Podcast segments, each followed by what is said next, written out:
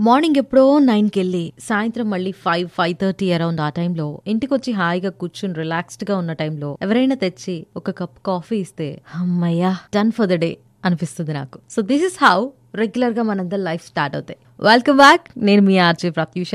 ఓయ్ వింటున్నావా? సరే రీసెంట్గా నేను ఇన్స్టాగ్రామ్లో స్టోరీలో ఒక క్వశ్చన్ పోస్ట్ చేశాను. అంటే మరీ జనాలు ఎంత ఖాళీగా ఉంటారని తెలీదు. హోల్డ్ అన్న ఆన్సర్లు వచ్చాయి. సో అందుకే దాని మీద ఎలా అయినా ఈ రోజు మాట్లాడదాం అనుకున్నాను. ఖాళీగా ఉంటే నేను కూడా చేసే పని అదే. ఇన్స్టాగ్రామ్ని అలా స్క్రోల్ చేస్తూ ఉండడం రీల్స్ చూస్తూ ఉండడం నచ్చిన మెసేజ్కి రిప్లై ఇవ్వడం నచ్చని మెసేజ్కి డబుల్ ట్యాప్ చేసి ఏదో ఒక ఎమోజీగా రిప్లై పంపడం. So this is how our Instagram life continues. సరే డైవర్ట్ అవ్వక ముందు నేను ఒక క్వశ్చన్ పోస్ట్ చేశాను దానికి బోల్డ్ అన్న ఆన్సర్లు వచ్చాయని చెప్పాను కదా. సో అమ్మయ్య మూమెంట్స్ మన లైఫ్లో బోల్డ్ ఉంటాయి. నేను కూడా చాలా సార్లు అనుకున్నాను.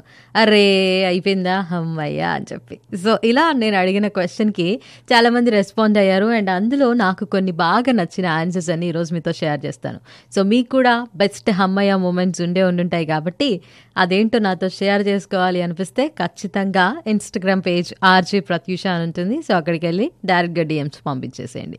Right now let start the podcast so the first reply exams అయిపోయాక అమ్మయ్య ఫీలింగ్ ఇస్ ప్రైజ్లెస్ రియలీ నాకు ఇంకా గుర్తుంది. నా టెన్త్ క్లాస్ సోషల్ ఎగ్జామ్ అయిపోయిన తర్వాత ఐ ఫెల్ట్ లైక్ హెల్లబ్బా అంటే ఏ పేపర్ కనిపిస్తే ఆ పేపర్ చింపేయడం ఎగరేయడం అంత వద్దులే కొంచెం చెప్పు. అంటే నిజంగా ఒక బుక్ చించాను ఆ తర్వాత మా అమ్మ నేను చించింది. అంటే పుస్తకాలు చించితే చదువు రాదు అని చెప్పి అన్నారనమాట సో ఏదేమైనా కానీ ఎగ్జామ్స్ అయిపోయిన తర్వాత అమ్మయ్య ఉంటుంది చూసారా? That is really soothing and priceless I agree and the next one is అమ్మయ్య విండో సీట్ దొరికేసింది. ఓకే లెట్స్ గెట్ కనెక్టెడ్ నాకు కూడా మీలాగే ట్రైన్ జర్నీ బస్ జర్నీ ఎప్పుడైనా విండో సీట్ దగ్గర కూర్చొని చేయడం చాలా ఇష్టం. సో విండోలో నుంచి అలా ప్రపంచాన్ని చూస్తుంటే అదొక మ్యాజిక్ ఫీల్ అప్ప ప్రైస్లెస్ అది కూడా నిజంగానే. నేనైతే చిన్నప్పుడు నా విండో సీట్ కోసం యుద్ధాలే చేసేదాన్ని. అంటే మీరు నమ్ముతారా? సో అంటే మా అక్కకి నాకు ట్వంటీ ఫోర్ అవర్స్ గొడవ అయ్యేదనమాట సో ఎప్పుడో ఒకసారి ఊరు వెళ్తాం ఆ టైంలో కూడా విండో సీట్ తనకే కావాలి.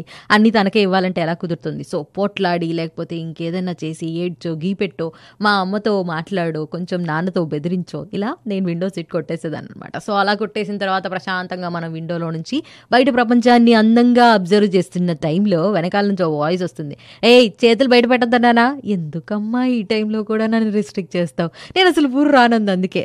ఇలా విండో సీట్ని ఎంజాయ్ చేస్తున్న టైంలో కూడా అమ్మ నాన్నతో తిట్లు తినడం it's very common feeling nostalgic right I know okay so మీకు కూడా ఇలా క్యారింగ్ పేరెంట్స్ ఉంటే ఇది తప్పదనమాట moving on to the next one ఇష్టం లేని అవుటింగ్స్ క్యాన్సిల్ అయినప్పుడు. Hmm, బాగా కనెక్ట్ అయిన విషయం ఏంటో చెప్పిన ఇక్కడ? మా ఇంటికి చాలా మంది రెగ్యులర్గా చుట్టాలు వస్తూ ఉంటారనమాట సో వాళ్ళని ఇంట్లో కూర్చోబెట్టి బాగున్నారా? తిన్నారా? ఈ రూమ్ వాడుకుంటారా? అండ్ ఏమైనా కావాలా? అని అడగడమే ఎక్కువ. వాళ్ళతో బయటికి అవుటింగ్స్ వెళ్ళాల్సి వచ్చింది అనుకోండి అంటే వాళ్ళకి ఊరు చూపించడాలు లేకపోతే వేరే చుట్టాలింటికి తీసుకెళ్ళడాలు ఇలాంటివన్నీ చేయాల్సి వస్తే ఎంత కోపం వస్తుంది తెలుసా? వాళ్ళు ఇంట్లో భరించడమే ఎక్కువ మళ్ళీ రోడ్డు మీద తీసుకెళ్ళి భరించడం కూడానా? సో అందుకే నాకు ఈ రిలేటివ్స్ ఇంటికి వచ్చినప్పుడు వాళ్ళతో బయటికి వెళ్ళి అవుటింగ్స్ క్యాన్సిల్ అయ్యాయి అనుకోండి. అబ్బా ఎంత ప్రశాంతంగా ఉంటుందో. అమ్మయ్య అనిపిస్తుంది నిజంగానే.